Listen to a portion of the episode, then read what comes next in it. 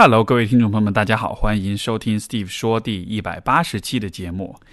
今天节目最开始想跟大家分享一件事情，这其实是最近我和一个来访者的一个探讨。然后，因为这来访者最开始是通过我的播客知道我的，然后听了一一段时间节目之后，就决定找我做心理咨询。然后在这个咨询的初期的时候，他有一次提出一个啊，其实之前有遇我有遇到过一个问题。呃，简单来说就是，他觉得很奇怪，就是在咨询当中，我的表达跟表现的方式和在播客里很不一样。他就觉得说，为什么你在播客里面回答听众来信的时候，好像是会有很多的观点，会有很多的想法，会有一些很妙的解读。然后，但是为什么在咨询当中，好像我就不太表达我的观点，然后一直都是在问他问题，然后他其实因此有点略略微失望。然后甚至有点怀疑，说是不是有点故意这个样子在做，就好像是是不是我不愿意给到他，就我心里明明已经有答案，但是不愿意给到他这样子的。然后其实以前我也和其他来访者有过类似的探讨啊，但是这一次呢，也和他很认真的讨论了这个问题。这个讨论过程中，其实产生一个我表达出的一个观点，我觉得蛮值得和大家和各位这个播客的听众分享的。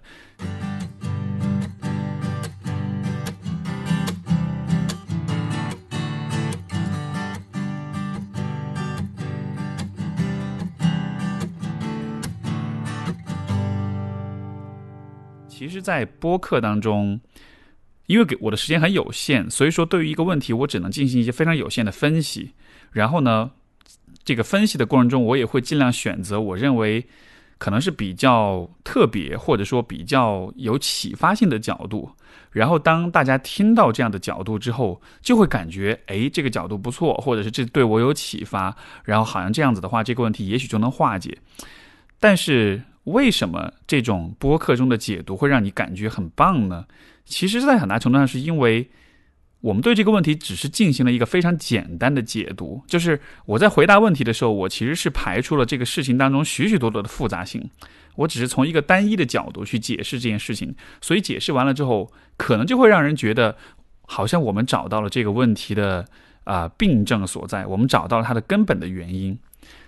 但是事实就是。生活中的任何的问题，其实从来都没有一个单一的解答。可能我们在节目当中听到某一个问题，有一个特定的角度去理解，啊，但是在事实的现实当中的话，这可能只是众多角度之一。所以我理解，的听播客的时候，有的时候我们会因为一个很妙的角度而有这样一种幻觉，好像这一切都可以啊被这么一个很很妙的角度给解开。人的习惯就是把问题简化。我们我们能够简化问题的时候，那种感觉其实很棒，能让我们觉得我们是在一切都在掌控之中的，我们是能够解决许多的问题的，是能改变很多的不如意的。所以，我的来访者遇到的问题，其实无非就是这种自我感觉良好，这种通过简化问题来啊感到有掌控感的状况，他没有继续的就是转移到咨询当中，因为咨询其实和播客的回答。或者任何的这种网上的在线的这种答疑解惑，很不一样的地方就是在于，咨询反而是需要让我们进入到事情的真正的复杂性当中去，我们需要真的把这个事情摊开来看，把每一个细节、每一个方面、每一个因素都试图去整理和连接起来，所以它其实反而是一个去直面和去解和去展开这个复杂性的过程，所以这样的过程。他的确就不如听播客的时候那种找到了诀窍或者找到了秘诀那种让人感觉良好，然后脑子里的那个灯泡亮起来的那个感觉。所以在这样的情况下，自然就会有失望。但我来访者他听到我们做这样一个讨论之后，他其实也能够理解是怎么回事，然后呢也会意识到说可能他的期待会有点不同。嗯，我想要跟大家分享这样的一个呃小故事或者是小发现。也是因为，我觉得本着一种对我们的听众们负责的态度，就是想传递这么样一种信息。虽然我在节目当中会去试图解答大家的许多的疑惑跟疑问，但是我并不鼓励大家把我的解读当做是一个权威的回答，或者说是这个问题的唯一的解。其实，我可能有一段时间没有去强调这一点，但是在之前的节目中，我一直会反复的强调，就是所有的问题都是很复杂的，也都是有很多的因素共同决定的。绝大多数的问题其实没有一个只要做了 A 就能得到 B 这样一种直接的关联。很多时候，你可能在任何事情上做了各种各样的努力之后，每一个方面的努力都能给你带来百分之五甚至百分之一的改变。但是你应该寻求的是把这些百分之几的改变积少成多的积累起来，这样子的话，我们才能真的去改变一些很困难的问题。就好像我们的节目中经常说到有关原生家庭的问题、改善跟父母的关系的问题，或者改善跟伴侣的关系的问题，可能你会觉得也许是沟通技巧的问题，也许是某一个疙瘩没有解开，好像我解决了沟通技巧的问题，或者我解开了某个疙瘩，事情就会就会变得很好。但可能事实是。你要改善和家人和伴侣的关系的话，有许多的小事情需要去做，然后最终那种改变是来自一种积少成多的。所以我觉得这样一种充分考虑到复杂性的视角是非常有必要的。我也想要确保我们的播客节目不会给大家留下这样一种印象，就好像许多事情都是有那种奇迹般的解药的。如果你寻找那种奇迹般的解药，那么你反而有可能经常会走到坑里去。像我们上次节目有谈到啊一个问题，就是很多时候我们喜欢把关系问题理解为是沟通问题，就好像所有的关系问题最终好像都是因为沟通方法的问题。这样的问题其实非常常见，许多时候人们都会觉得我一定是没有好好跟他沟通，或者我们在听别人抱怨他们的感情问题的时候，也会第一反应都是你们有没有好好沟通？就这样子的反应，其实都是说明了人们是希望把问题简化，去找到一个很简单的可以一刀切的这么样一个解答的。所以，这是我想要通过分享让大家明白一个道理。然后，播客这样一个媒介呢，它会给我们带来希望，它会给我们带来启发。但是，我也希望它也是能让我们保持，至少在我的节目里，我们是能保持严谨和谨慎，然后能够充分的看到这个世界以及人的这种复杂性。所以，这是今天一开始想跟大家分享的一个小故事。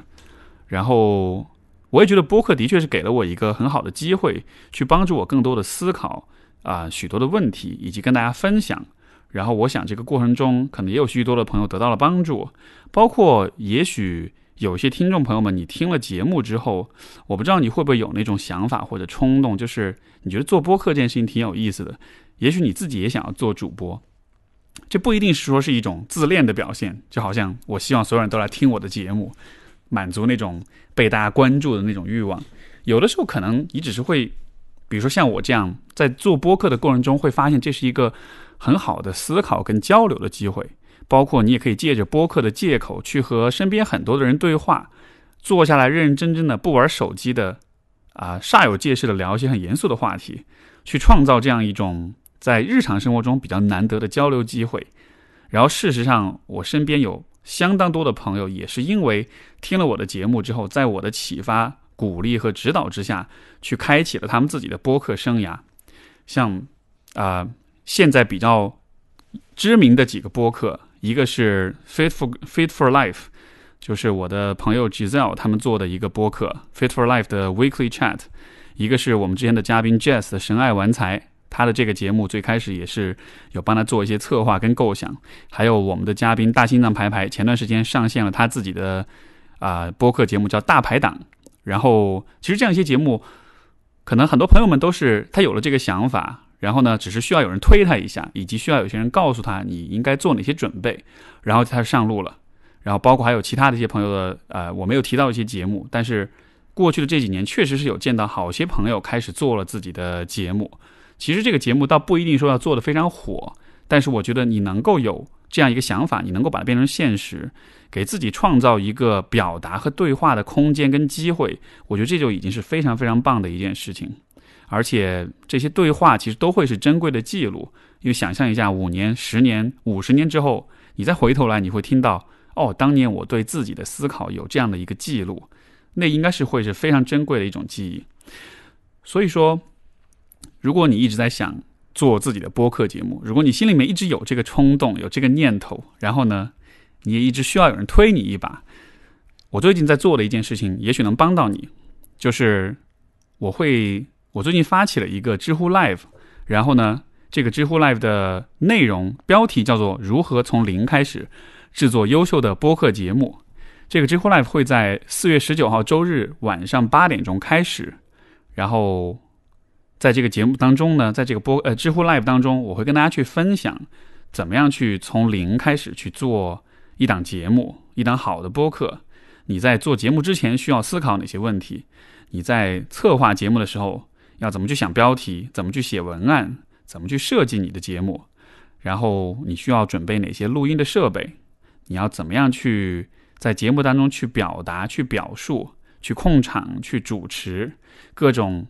录制中和录制后的突发状况要怎么处理，然后包括节目之后的剪辑跟宣传，然后听众的积累以及长远的发展是什么样的，基本上就是会把我做播客这两三年以来的所有的经验跟。秘诀诀窍全部都分享给你，所以如果你对这个话题感兴趣，想要试着做做自己的播客，又不知道怎么上路的话，那么你就可以到知乎搜索，你只要搜索“从零开始优秀播客”，然后呢，这个跳出来的第一个结果就会是这个知乎 Live 的讲座啊，期待有很多的朋友可以来听，会对做播客这件事情感兴趣，然后我们也可以在这个知乎 Live 当中有更多的互动。对，所以这就是今天节目一开始偷偷植入的一个软文，希望大家不要介意。好，我们下下面进入到听众来信的阶段。我们今天的第一封信来自一位匿名的朋友，他说：“Steve 老师，听您的节目很久了，啊，很喜欢您。我最近面对一件事儿，让我不知道怎么去面对，想听听您的意见。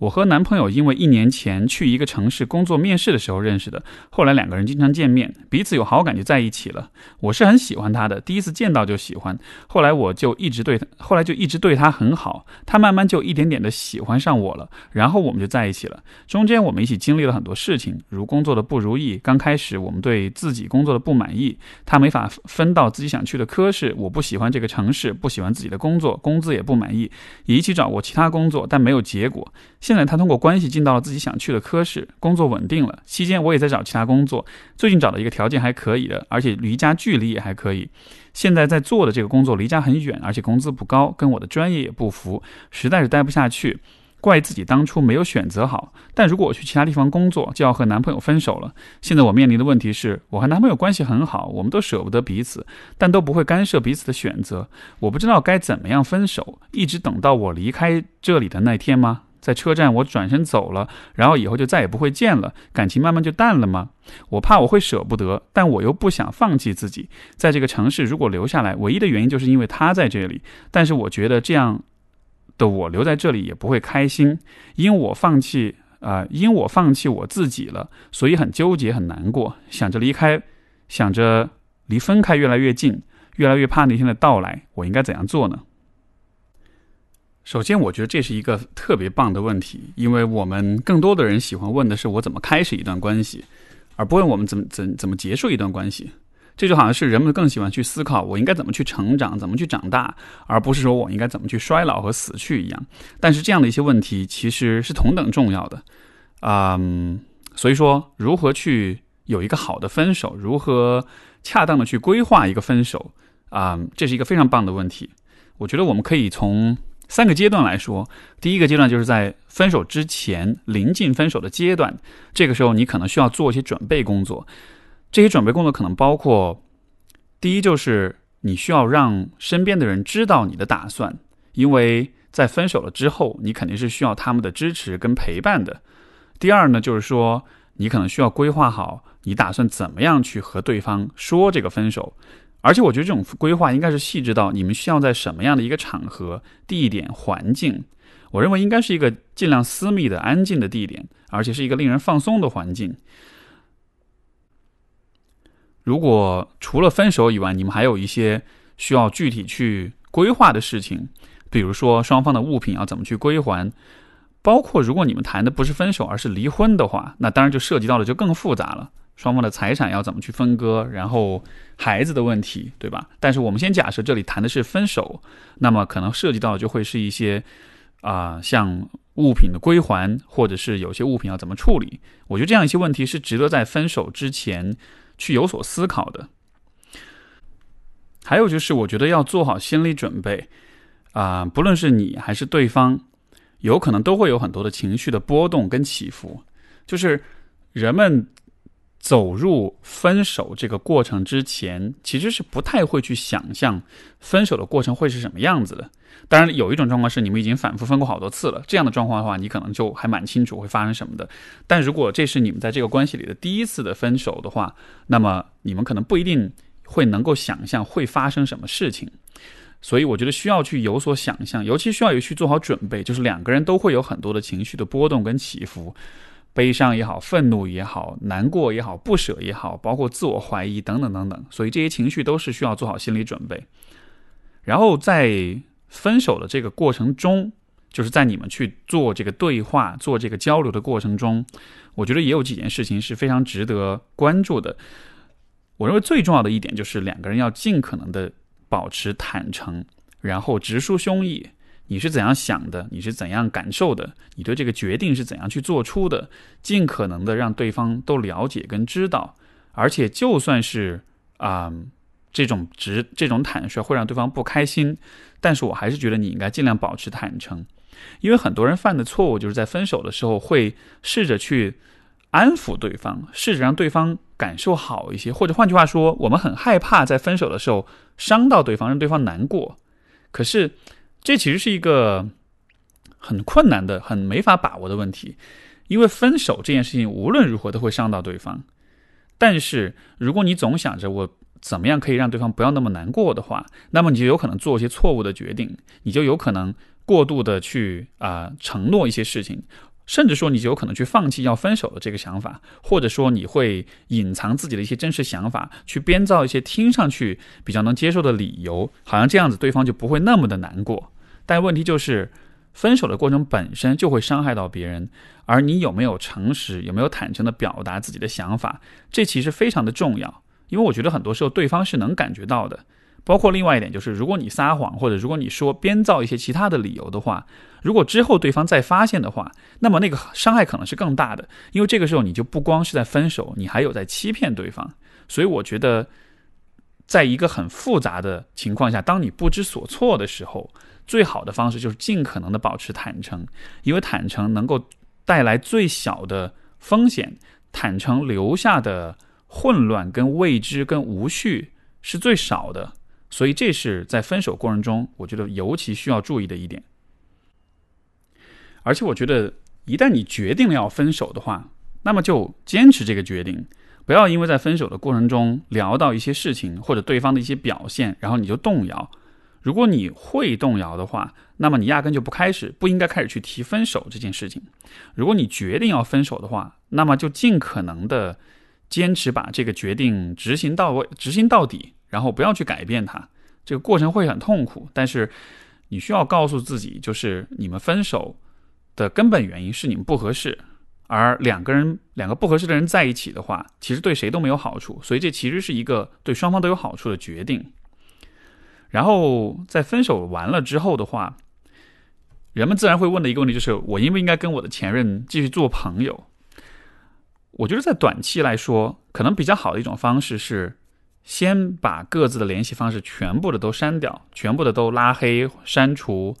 不要有任何联系。因为在刚分手了之后，人处在那个情绪上的很伤痛、很哀伤的阶段的话，这个时候我们的本能反应之一就是我们会想要去平息或者是安抚自己的伤痛，而平息和安抚的最佳方式，那显然就是去联系你的前任。所以很多分手不成功，都是因为。分手了之后，忍不住要去联系，这种联系并不能让事情变得更好，它只是能暂时缓解我们的哀伤，暂时让我们感到不那么的痛苦。但是你知道，如果你有这种反复拉扯的经验，你就会知道，这种反复的拉扯，这种分了再复合，复了复合了之后再分的状况的话，往往都只会让关系变得更糟糕，而且到了后来，两个人其实都会变得越来越越来越糟糕。就是我们会需要用越来越啊。刻薄、越来越糟糕、越来越敌意的方式去进行下一次的分手，然后这样子的话，结果就是两个人在关系里变成了像恶魔一样的。所以尽可能不要去这种反复的拉扯。如果你决定分，那么就坚持下去，不要回头。至少在短期之内，有可能的话，不要再做任何的联系。至于长远能不能做朋友的话，我觉得这完全取决于就是你有没有再继续想着要和他复合。当有一天你不再想和他复合了，当有一天你准备好了去和其他人约会了，而且是当你想到和其他人约会的时候，你会很兴奋，你会很期待。当你心里面有这种感觉的时候，我觉得你你就可以去和你的前任做朋友了，因为这这样的感觉或许就说明你是完全 over 这个关系了，你是完全已经向前走了。在分手之后，我觉得最主要的一个任务就还是照顾好自己，而且两方面吧，一方面就是你需要在生活跟跟身体健康上照顾好自己，这其实是许多人会犯的一个错误，就是他们会主要的去关注自己的心理状态跟心理健康。嗯，会难过的时候会找朋友来陪，或者是买醉，用各种各样的，比如暴饮暴食，或者是这个窝在家里看剧、玩游戏，等等等等。就所有这些的方式，其实都是在照顾你的心理状态，都是希望安抚自己的痛苦，让自己好受一些。但我是觉得这个时候，生理、心理上的这种痛苦、情绪上的波动，我们其实能够做的事情是比较有限的。这个阶段的话，我认为更重要的其实反而是确保你在身体上、在生理上的这种健康。嗯，应该尽可能的保持健康的饮食跟运动，然后尽量去做有利于健康的事情，比如说尽可能的规律你的作息，然后当然你的工作、你的社交等等各个方面也尽可能保持维持一个啊正常的有序的状态。因为如果分手了之后，你的生活的其他方面也开始混乱，也开始失序的话，这其实会放大心理上的那种痛苦的感觉。所以，如果你想要从这个分手的痛苦当中走出来的话，我觉得反应该是先主要的去照顾你的身体健康和你的生活上的秩序，然后至于心理上、情感上这个部分的话，肯定还是能有朋友信得过的、比较信任的朋友去聊会比较好。嗯，当然这个聊可能也需要适度。因为就像我刚才所说的，有的人会把所有的时间精力都投入在照顾自己的情感、照顾自己的心理上面，然后结果就是他们会拉着各种各样的朋友一直说，说到没有人愿意再听他们讲他们的情感问题。就当你在把时间精力过多的投入在自恢复自己的嗯情感和心理健康的这个部分的时候，就会出现这样的状况。所以我觉得适度的找人去聊、去表达啊是可以有的。然后还有就是啊，我觉得应该允许自己啊体验到任何的情绪，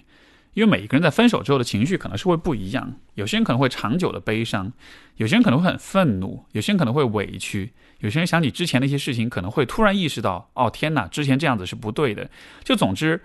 我觉得人在分手了之后，内心其实会有一些非常丰富、非常多样化的体验。然后呢，有的时候有些人会觉得我是不是不应该这样去想？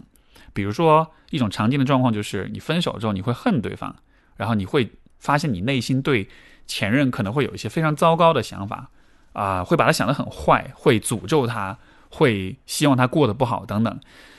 所有这些想法，我觉得都是你应该允许自己有任何的想法，就是因为既然是你的内心，对吧？那它应该是一个绝对自由的空间，你可以允许自己有任何想法。当然呢，有这些想法跟情绪，同时我觉得不需要去评判和攻击任何人，不需要去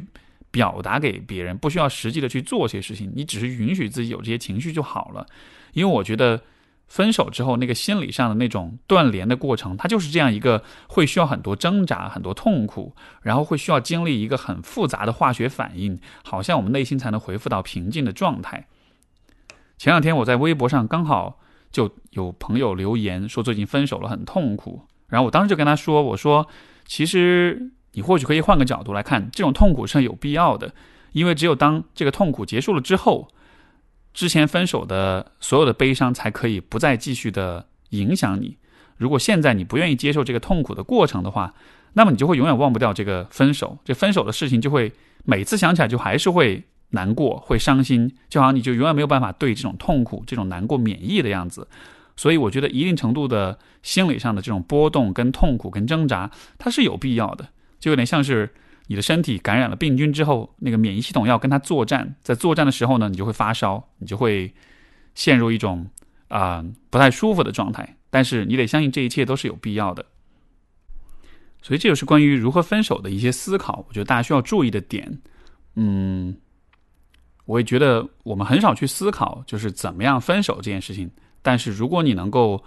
好好的分手，你能够用一个恰当的方式来做这件事情的话，他虽然会难过跟痛苦，但我觉得同时他也会成为就是人生中非常重要的一种体验。而且我拿我自己的经历来说。其实每一次分手了之后，我都会很明显有这种感觉，就是我比以前又成熟了，又成长了。因为我们在分手的这个痛苦的过程中，我们才会去思考，才会去对话和别人交流，然后我们才会去反思很多有关自己、有关情感的问题，去想我在感情当中可以怎么样变成一个更好的爱人，我应该怎么样变成一个更好的人。所以，尽可能的把这个分手的过程当做是一个学习和反思的机会，然后尽可能照顾好自己，而且。做比较多的、比较周全的规划跟打算，这样子的话才能够相对来说比较顺利的度过这个过程。所以这是这封信，这封信写于一九年六月十三号，所以我估计写信的朋友现在应该 move on 了，甚至说已经有了下一段感情了。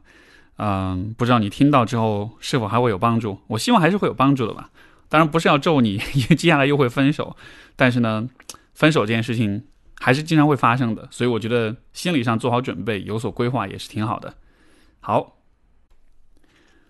我们的下一封信也是来自一位没有署名的朋友哦，他说是哦，不是，这位朋友叫 Min，他说啊，Steve 你好，我是新的听众，最近才发现这个保障保障专栏，收获了很多新的想法理念，让我知道原来可以这样看待某些问题，调节心理，受益良多。啊啊，表扬我很多，然后表扬的话我就不再继续念了。呃，这位朋友的问题呢是和家庭有关。我敏感自卑，小家子气，也有点宅，有些社恐。人多时或者面对不熟悉的人时，总拘束紧张，放不开。呃，举例，穿过人多的教堂，我会不自在，不希望别人目光落在我身上，便匆忙便匆匆走过，不与人对视，尽快走到座位，以及。啊，和别人日常交流不知道怎么回答时，常会露出不知所措、尴尬的神情。我觉得这样很没礼貌，又不知道怎么办。尤其面对感觉不错的异性、让我有压力的领导、比我优秀的女性之类的人时，这个特质好像更明显。甚至我会僵硬、不知所措，不知道怎么表情、动作、说什么话，真心苦恼。因为我也知道，让面对我啊，让面对我。呃，在面对让我轻松的人时，比如店铺老板、花店阿姨、刚认识但是话少的人，我反而会主动聊天，带动气氛，不会那么不自在，啊，觉得自己矛盾，不知所措，不知如何才能轻松自在的与大部分人沟沟通交流，而不是个别的人，这点很苦恼。这样的问题其实蛮常见的，我觉得很多朋友都会有这种所谓的社恐吧，或者说是面对他人的时候比较拘束、紧张、放不开。尤其是这种在乎别人的关注啊，觉得别人是在看着自己，在评价自己，啊，包括这个也讲到，面对比较优秀的人的时候会有压力，会不知所措啊，这样的一些状况。这个情况，我觉得我们可以从一深一浅两个角度来看吧。我们先说说深的角度，这个比较深的角度就是说。许多人都会有这种问题，他们老是会觉得许别人在看他们，在评价他们，会觉得很焦虑，会觉得自己的一举一动如果没有做好的话，都有可能得到来自别人的评判，都有可能会被别人嘲笑啊这样子的。为什么人会有这样一个心理？有一种可能性就是说，如果一个人对自己的自我评价是比较糟糕的，他对自己是比较否定的，自尊水平会比较低的话，在这样的情况之下。我们有可能会有一种防御机制，就是我们会把这种一个人对自己的评判跟苛刻的挑剔投射到外界去。我们会想象是外界是他人在对我们进行这种很苛刻的评判。为什么要这样子做呢？你可以理解为就是，如果一个人是评判他自己的是苛刻的指责跟唾弃他自己的，这其实会让人很痛苦，因为我没办法承受。我们在评判我们自己，对吧？所以有的时候我们会有这样一种现象发生，就是我们宁可去想象是别人在评判我们，是周围的人在评判我们，甚至很多时候那些周围的人都是一些根本不了解你、根本不相关的人，但是我们会把他们想象成是对我们有一些相当深的一些批判和成见和挑剔，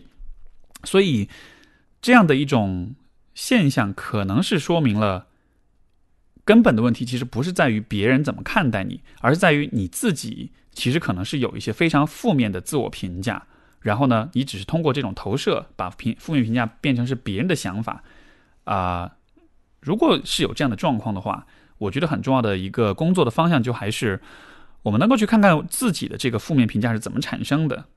像在咨询当中，有的时候也会遇到有些来访者是这样一个状况，嗯，如果去了解，比如说他的成长的经历跟过程，了解家庭或者是之前的感情啊、学校关系啊等等这样一些状况，就会发现说可能是经历过一些不太好的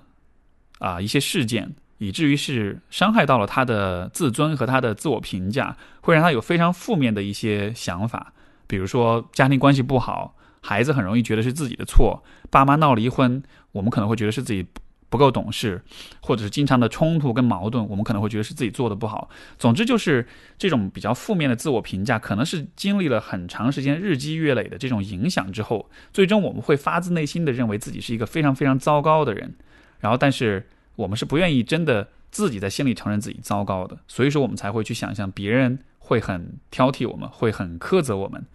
这是比较深的一种解读，就是他其实是从一个啊一个人内心深处的这样一种防御机制的角度去理解这个问题。另外一种比较浅的角度就是，如果我们不看一个人内心发生了什么，我们只是看他外在的行为跟表现的话，嗯，从行为策略的角度来说。你不知所措，你会紧张啊，会社恐，这或许也是因为你缺少了恰当的、合适的与人交往的一些策略跟方法。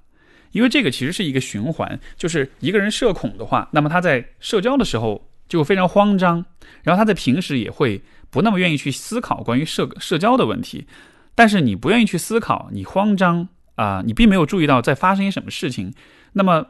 你就没办法一边社交一边学习一边提升自己。那么这样的情况之下，你可能对于社交就一直是处在一个比较无知的状态。因为比如说，你平时你社交的时候你紧张，但是平时的话，你花很多时间去思考，我下一次遇到谁谁，我要怎么说话？我下一次遇到尴尬或者是冷场的状况，我我可以说哪些话题来救场？这样的思考，如果平时经常都在进行的话，当你真正遇到的时候。你至少在心理上就是更有准备的，包括如果你能做一些实际的工作的话，比如说冷场了，有哪些话题可以救场？如果你可以花半小时，甚至就十分钟，甚至五分钟的时间，去头脑风暴一下，去想想看哪些话题可以用来救场。有过这样的准备工作之后，我觉得社交这件事情的难度其实就会改变很多，所以这也是一个。啊，这是一个虽然比较浅，但是我觉得比较实用的角度，就是因为我们从小到大都没有人教过我们要怎么去跟别人交往，我们更多的时候都是通过观察我们的父母呀、身边的人呀，啊，去学习跟模仿的。但是这种学习并不是特别的系统，所以很多时候我们会发现自己对于社交的知识很有限，或者说有一些问题是我们的盲区，是我们没有没有想过的问题。比如说，面对老师，面对让人有压力的有压力的领导。包括就是像这位朋友提到的，面对比自己优秀的女性的时候，就这些场景确实是可能没有人教过你，因为你在以前的生活中，你的父母也好，或者是身边的人也好，他们也许他们和你的差异并不大，或者他们并没有让你感到很有压力、很有权威，或者说比你厉害很多，对吧？就像是你遇到这样的人，就像是你这辈子第一次遇到，然后你当然就会不知道要怎么去反应。所以我觉得这样的问题从比较。浅层从知识跟技能的角度来说，我们可以做的就是在平时在还没有社交的那个时候，你花一些时间去思考、去研究这方面问题，去做好心理准备。像我在刚刚开始工作的阶段，那个时候会做一些这种社交，尤其是尤其是两性两性关系的当中的这个社交方面的一些培训。然后那个阶段就因为大概一二一三年左右那会儿，《非诚勿扰》这样的节目很。很火，然后呢，也就造成了一种全民相亲的一种热潮。就那个时候的相亲活动特别多，然后年轻男女们都特别热衷于相亲。当然现在也热衷，但那个时候真的是很火的一个活动。所以很多人就会在相亲、交友、约会的这个活动中就遇到障碍，就不知道怎么跟异性交往。那个时候也我我也有很多的这个学员和咨询者来向我问各种各样的问题。我听了很多的问题之后，发现其实大家的一个共性就是。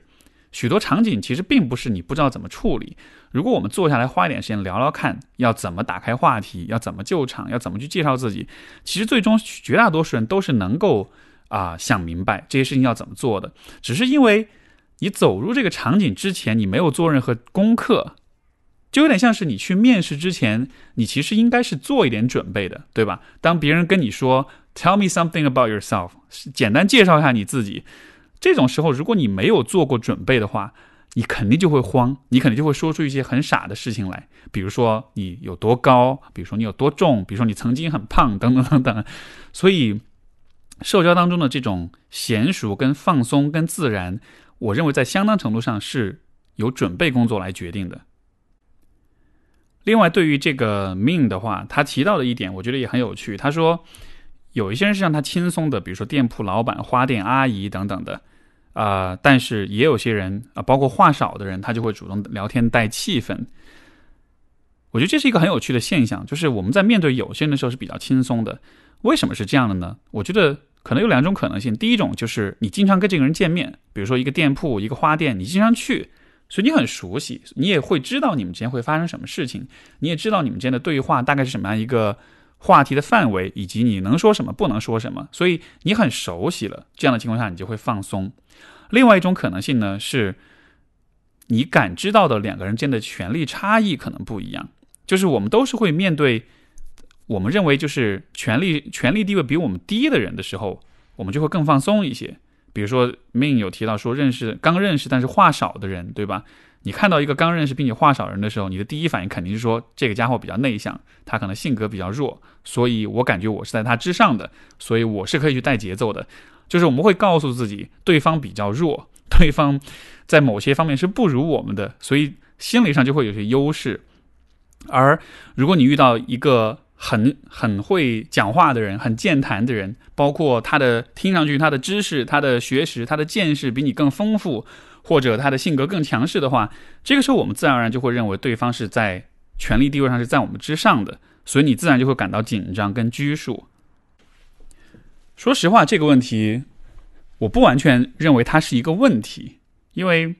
你想，我联系到我自己的经历的话，即使是像我遇到了这样的人。很多时候我也会觉得不敢讲话，或者我也会不想轻易的去插入这个对话，去打断对方。所以很多时候我也会选择沉默。但是我觉得这就是很有趣的，就是在对话的时候，你相对比较内向、比较沉默，这一定是个坏事吗？因为像我有的时候我在一群人的对话当中，我其实就会是那个比较沉默的那一方。甚至有的时候，当大家知道我是播客主播的时候，然后我还是会比较沉默。有些人反而会好奇说：“诶。看你的节目上挺健谈的，为什么在我们当中反而不那么说话这样子的？然后我觉得这个就是取决于具体的场景是什么样子的。如果我觉得我可以把空间让给大家，让别人更多的讲话，我觉得这也 OK 啊。就是我并不去追求说我在每一个场景、每一个对话里都是那个最受人关注的人，我都是会有很好的表现。我也会允许自己有的时候有点内向，或者是不敢说话，或者是表达比较少。当然，如果这会影响到别人的印象的话。可能事后会去沟通，会去对话，或者说会让知对方知道我是什么样一个人，但就是允许自己在社交场合当中有表现的波动，我觉得这非常的重要，因为每一个人都必定会有波动，因为每一次社交、每一场对话、每一个你遇到的人，其实都是一个崭新的关系，所以你没有办法确保你每一次都能够处理的非常的好，你会犯错，你会做不好，你的状态跟表现会有起伏，这一切完全都是 OK 的。只是在这个基础之上，你带着这种平和的心态、接纳的心态看待自己，在这个基础之上呢，做好心理准备，包括能够处理好前面我所说的那个关于自我评价的问题，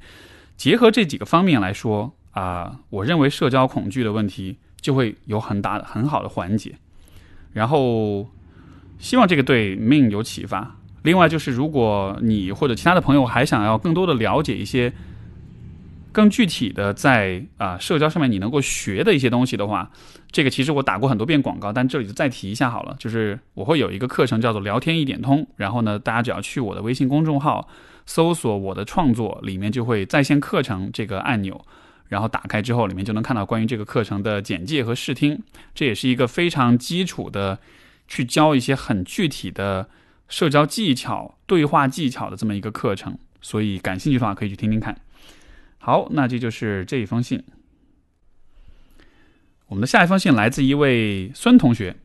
他说：“我目前在美国读物理学博士，这些年有个心结一直困扰我。博一时，我是我第一次真正远离开家独自生活，那时就只身来到美国读博士。但第一年很不顺利。我前导师在华人圈颇具影响力的教授，曾经也在领域内有很大成就。本科时读他的文章，敬佩他和他导师的工作。可成为他的学生后，我就开始对他的一些言行有点失望。”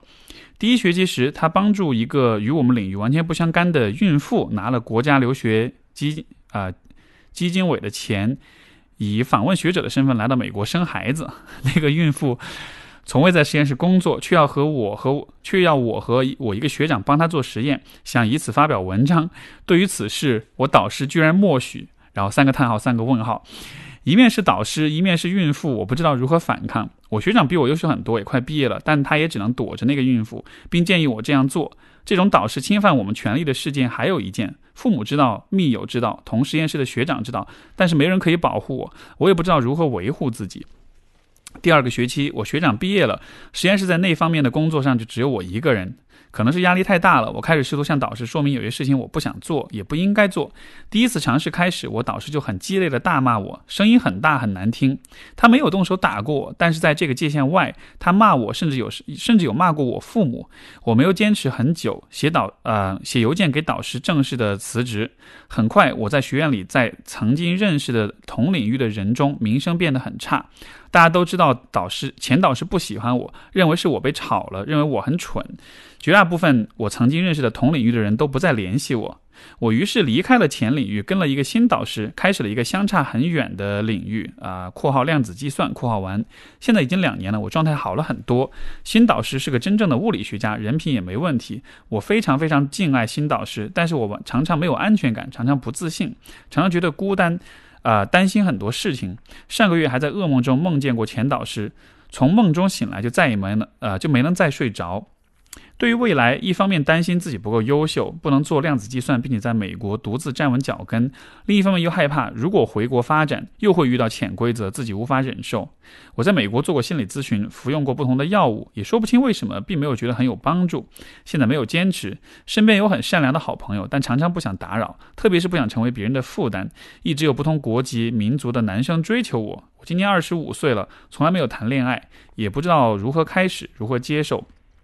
我知道大部分人都是好人，相比于很多人，我还是幸运的。我的状态确实好了很多，但还是想问一下您：如果我们曾经被自己尊敬的人深深的伤过底线，如果曾经有过、有经历过深深刺伤了我的世界观，我应该如何面对、如何走出来？顺便问一句：当我们受到侵害、处于非常不利的境遇时，啊，比如。啊，括号如我博弈的情况，我不是公民，置身在美国无亲无故，连签证都可能有问题。括号完，我们可以如何保护自己？或者是我错了，我就应该一直忍下去呢？首先，我的第一反应就是你应该向学校投诉，应该把所有的证据保存下来，然后去告这个家伙，就是我说你的前导师。我觉得这样子待遇是非常的不公平的，而且我认为如果你去尝试的话。是有可能为自己争取来正义的，尤其在美国，我觉得学术上的话，这方面的监督跟监管可能还是不错的。当然，我理解这可能会带来很多的麻烦跟波折，然后，但是我还是觉得这样做是值得的。为什么这么讲呢？其实倒不在于说你之后可以拿到多少赔偿，或者是得到他的道歉或者怎样，而是在于这样的事情发生之后，如果我们不去做一些反应，如果我们只是去忍。去忽视，去装作它没有发生，然后去自己去消化它的话，这其实会让你心里憋着一股没有办法表达出来的情绪。包括你说你后来有做过心理咨询，吃药也没有帮助，因为就很，我估计可能那个时候对你的影响会是比较大的。这样的状态之下的话，包括再后来你说就是经常会不安全、不自信，然后没有办法去接受别人的追求等等等等。我的一种理解是。也许这个经历，它一方面的影响当然是伤害到你，给你很大打击。可是另一方面，你处理这件事情的方式，有可能也让你觉得，当你受到伤害的时候，你是不应该去反击的。我举个例子，嗯，曾经就是有朋友，女性的朋友，然后在网上偶然的发现，就是自己的信息和照片被不知道什么陌生人发到网上去，然后，哎，其实说到这个，这两天不刚好就有一个信息，有一个女孩，然后她的中学同学把偷拍的一些照片发到网上，好像是南航的一个那个人现在是在南航工作，然后是广州那边一个事儿，大家有可能会有关注。就是对，就类似的一个状况，就他遇到那样的情况，然后信息被发到网上，而且是一种完全是盗用身份的这种信息，发了之后，他就会感到非常的困扰，非常的非常的难过。然后呢，但是可能他又觉得什么也做不了，就好像是整个这个事情是完全无力的。但是当时我给他的一个建议就是说，我我我鼓励他去 fight back，我鼓励他去反抗，去抗争。怎么样抗争呢？我给他的建议就是，你应该直接和这个人发信息。虽然这个人是匿名的，但是你可以跟他发信息。你可以告诉他说：“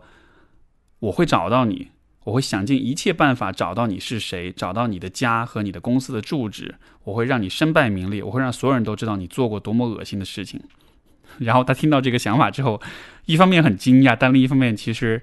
这样子的一个回应又让他会很有力量感，因为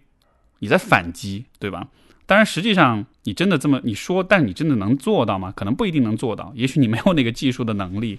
但是你能够允许自己去表达这样一种意思。就因为在网上大家都是匿名的，但所以但但是大家也都有面临着一个身份信息泄露的问题。所以其实但看上去好像你是受害者，但其实反过来说，嗯，对方也有可能是有损失的。所以就是因为想到这一点，所以当时我鼓励他这样去做。当然，嗯。最终的话，其实都不一定，你都不一定真的需要这么去做。但只是说，我们能够想到这一点，我们能够想到去反击这一点，我觉得允许自己有这种想法，这本身就会是很有帮助的。所以，我不知道对于孙同学来说，当时遇到整整个这样一个经历之后，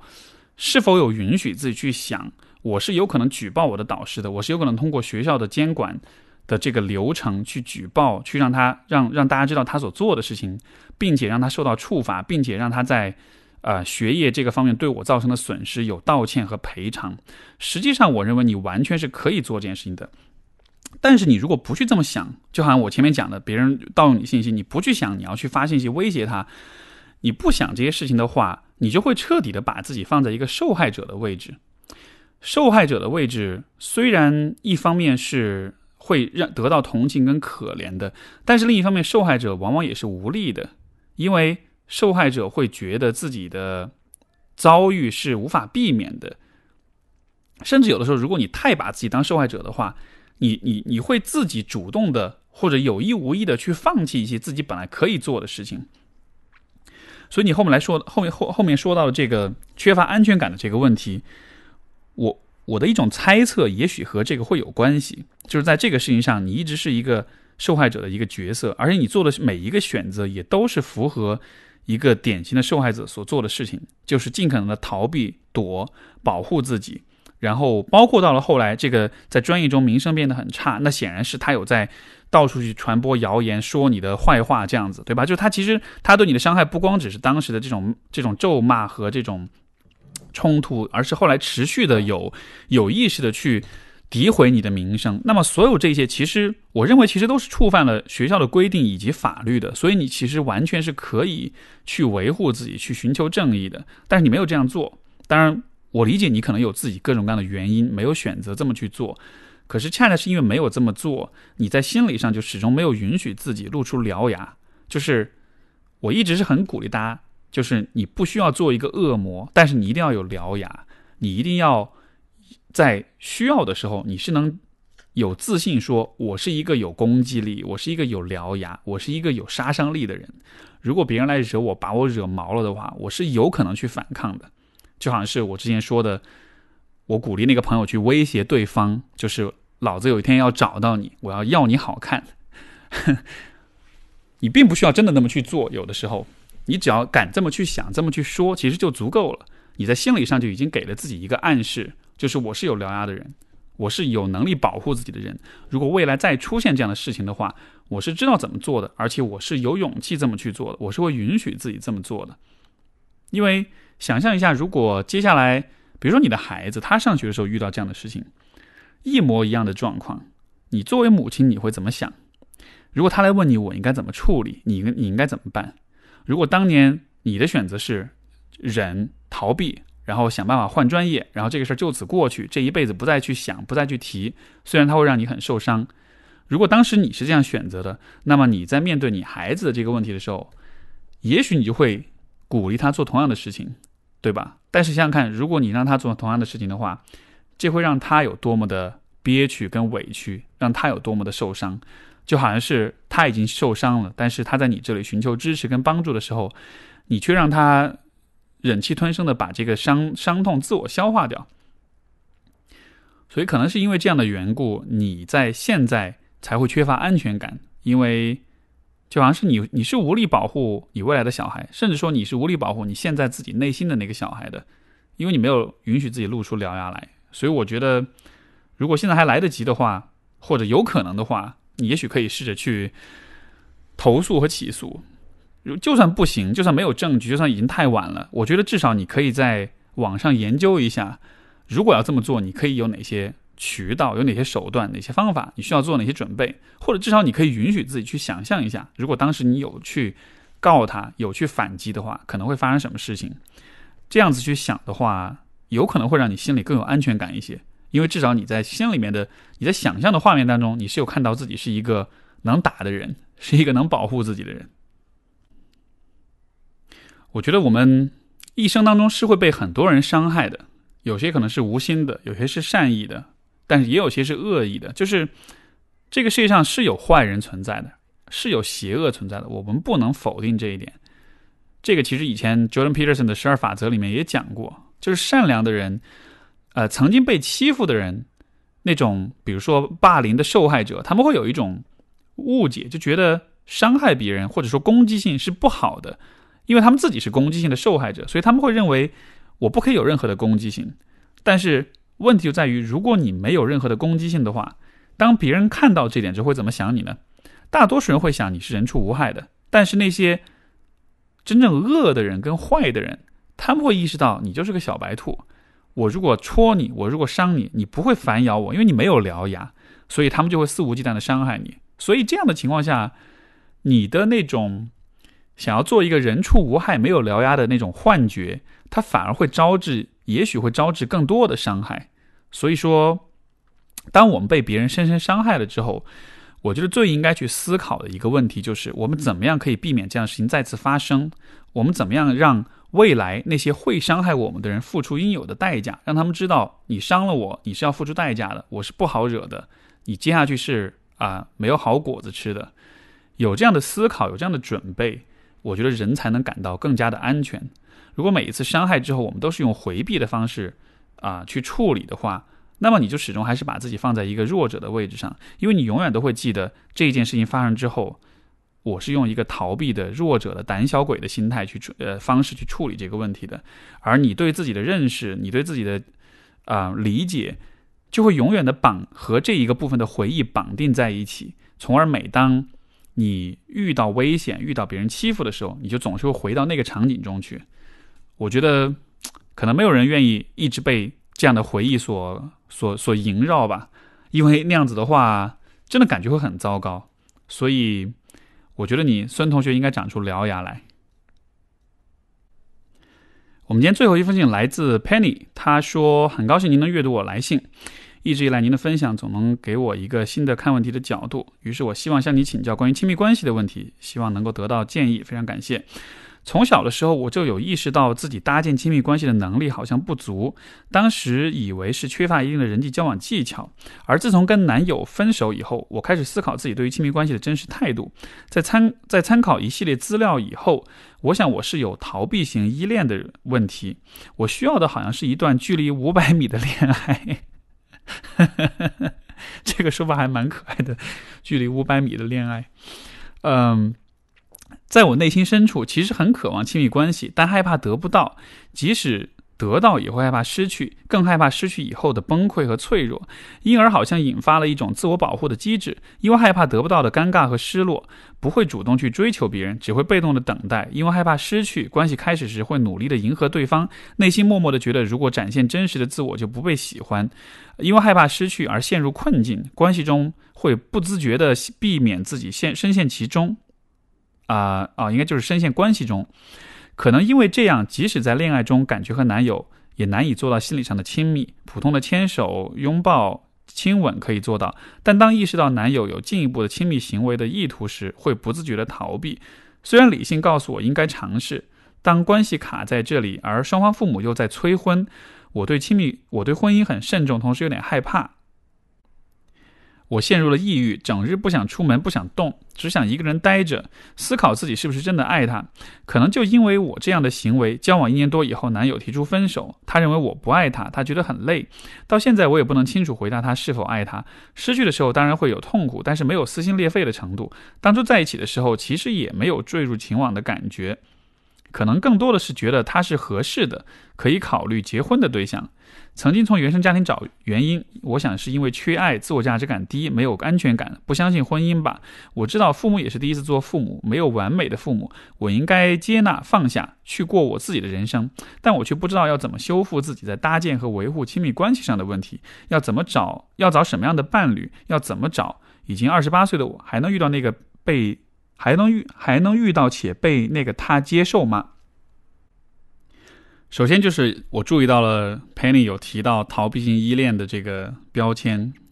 这真的是一个特别特别火的说法啊！就是大家对于这个依恋关系这个分类，逃避型、焦虑型这样子的，许多人都会迫不及待去对对号入座。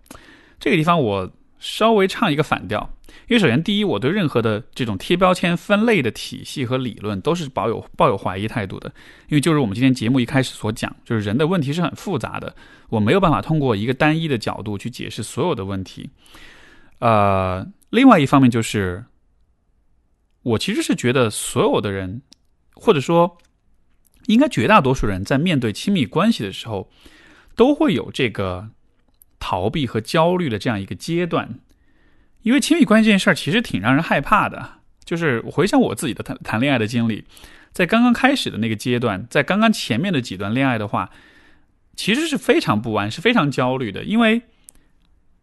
在这之前，你这个人到底有多好，有多有魅力，多有吸引力，是从来没有去思考过的，也从来没有人去评价过你。但是当你走入关系的时候，你的魅力有多大？你的吸引力有多大？就像是，就像是被放在放在展台上的展品一样，需要被所有人接受，所有人的检视，对吧？你的伴侣也好，他身边的朋友也好，周围所有的人，他们都会去看到说你的表现如何，你到底够不够格，你到底是否足够是一个好的爱人。所以你想想看，当我们处在这样一个位置上的时候，我们怎么可能不焦虑？我们怎么可能不害怕？我们怎么可能不会有那种想要逃避的心理？而这样的一种自然反应，如果把它标记为是焦虑型或者是逃避型依恋的话，我感觉就有点像是把人的自然反应给病态化、给病理化了，就好像是我们把它变成了一个像是一个一个毛病一样。但是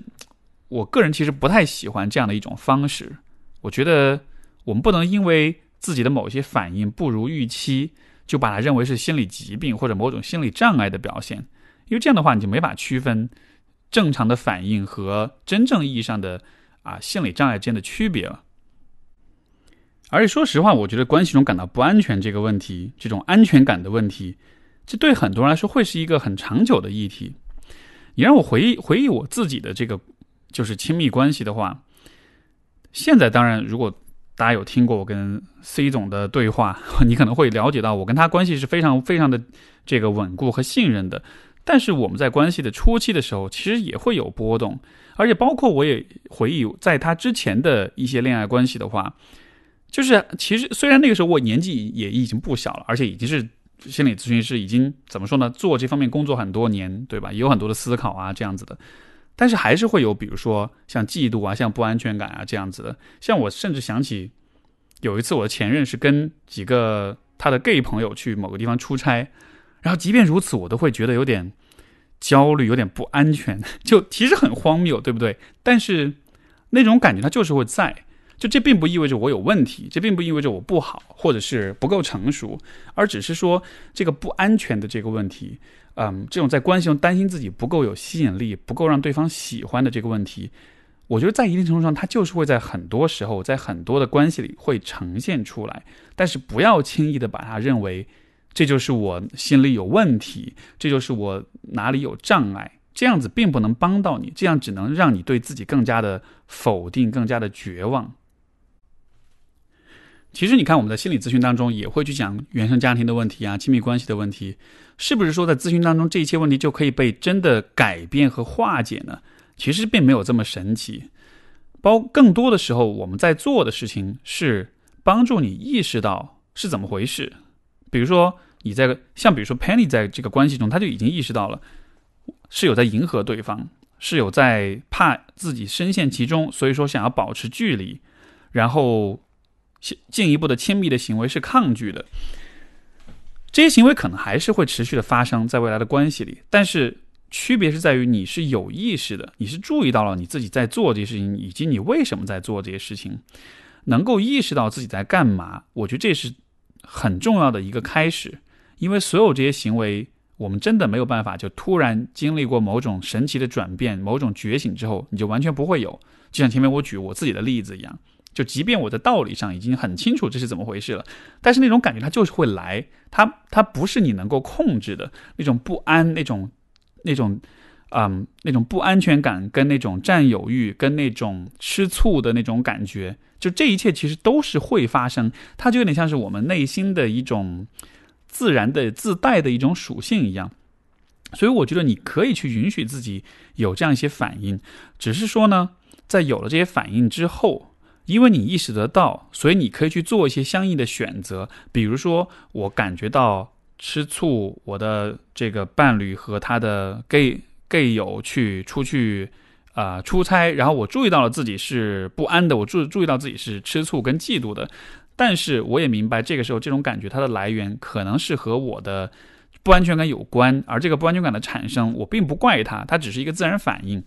然后，既然如此的话，那么我或许也不需要对这种感觉做出反应，去跟他吵架，去质问他为什么还没有回回酒店，或者是做出一系列的这种很荒谬的行为。就是你能够意识得到，你能够觉察得到这些你脑海当中、你内心当中在发生的所有的这些事情。有了这种觉察，有了这种距离感之后，嗯，这个问题对你的困扰相对来说就会减少一些。所以，就这个 Penny 说自己想谈一段距离五百米的恋爱。我倒是觉得你应该跟你心中的所有的这些脆弱跟恐惧保持一个五百米的距离，就是你看着它存在，但你不需要跟它贴那么近，你保持一点距离，不让它完全的影响跟主宰你的所有的选择跟行为。另外一个角度就是，嗯，很坦诚的讲，我确实觉得可能你是不爱他的，因为你自己说了，你最开始在一起没有坠入情网的感觉，只是觉得他合适。这其实也是，呃，当一个人自己在情感上没有理顺的时候，你会你会犯下一个错误，就是你会和错误的人在一起，而对方也会意识得到、感觉得到你并没有那么爱他。就人心都是肉做的，我们很多时候带着一种侥幸心理，我觉得自己不安全，那好吧，那我找一个我认为安全的选择，我跟他在一起，这样子我就感到安全，而且这样子估计对方也是能感到安全的。但是你跟一个让你感到安全的人在一起的话，就。首先，你不会真的爱上这样的人；第二，就是你不那么爱他的感觉，对方十有八九也是能感觉得到的。接下来就只是取决于他能否接受这个状况。有的时候呢，对方能接受你不那么爱他，那你们就过下去好了，就结婚好了。但是像比如说跟你提出分手的男朋友，可能他也是有看到这一点，就是当他说你不爱他的时候，我甚至会觉得这可能确实是在描述一个事实，他确实是有说中你心中的某种真实的想法，所以。也许这也需要回到在最开始你为什么选择这个人的问题上，就好像是你觉得合适，你觉得这个关系会比较安全，你觉得你可以通过和这样一个人在一块儿来规避、来逃避你自己本身的问题，所以你选择这样一个人。你看当初这样的选择看上去好像是满足了意识的需要，但是它后续带来的一个结果就是，它会让你拥有拥有拥有了又多了一个失败的经历。又多了一次分手的状况，而且这个之期间，你肯定还是承受了各种各样的压力跟负担，对吧？所以就是最开始为了让自己感到安全，选了一个合适的人，这看上去是一个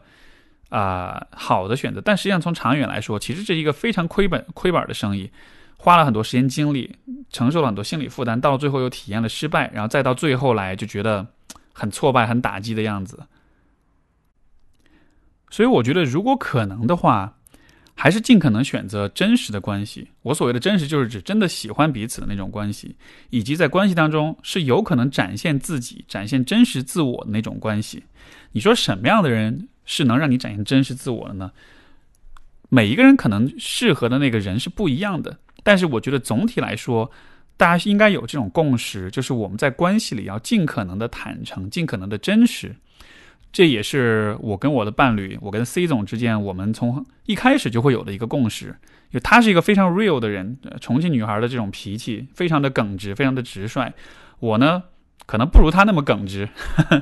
但嗯，但是在专业上，在理性上来说，我也认可。坦诚的重要性，所以我们其实花了很大的努力去对彼此坦诚，去流露自己的脆弱面。这样的事情就是那种在一开始会让你觉得不安，但是随着时间的推移，你会越来越发现它很好，这样的做法很好。就是这样的一种方式，相比于你找一个安全但不那么亲近、不那么信任的人在一块儿的话，这就是一个短期收益和长期收益的问题。你想要比较及时满足的满足当下的需要，感到安全，还是说当下比较痛苦、比较辛苦一些，但是长远来说收获一个更信任的关系，这样的一个选择，我觉得每一个人都是需要去做的。好的，这就是我们今天的来信，非常感谢各位的收听，我们就下期节目再见，拜拜。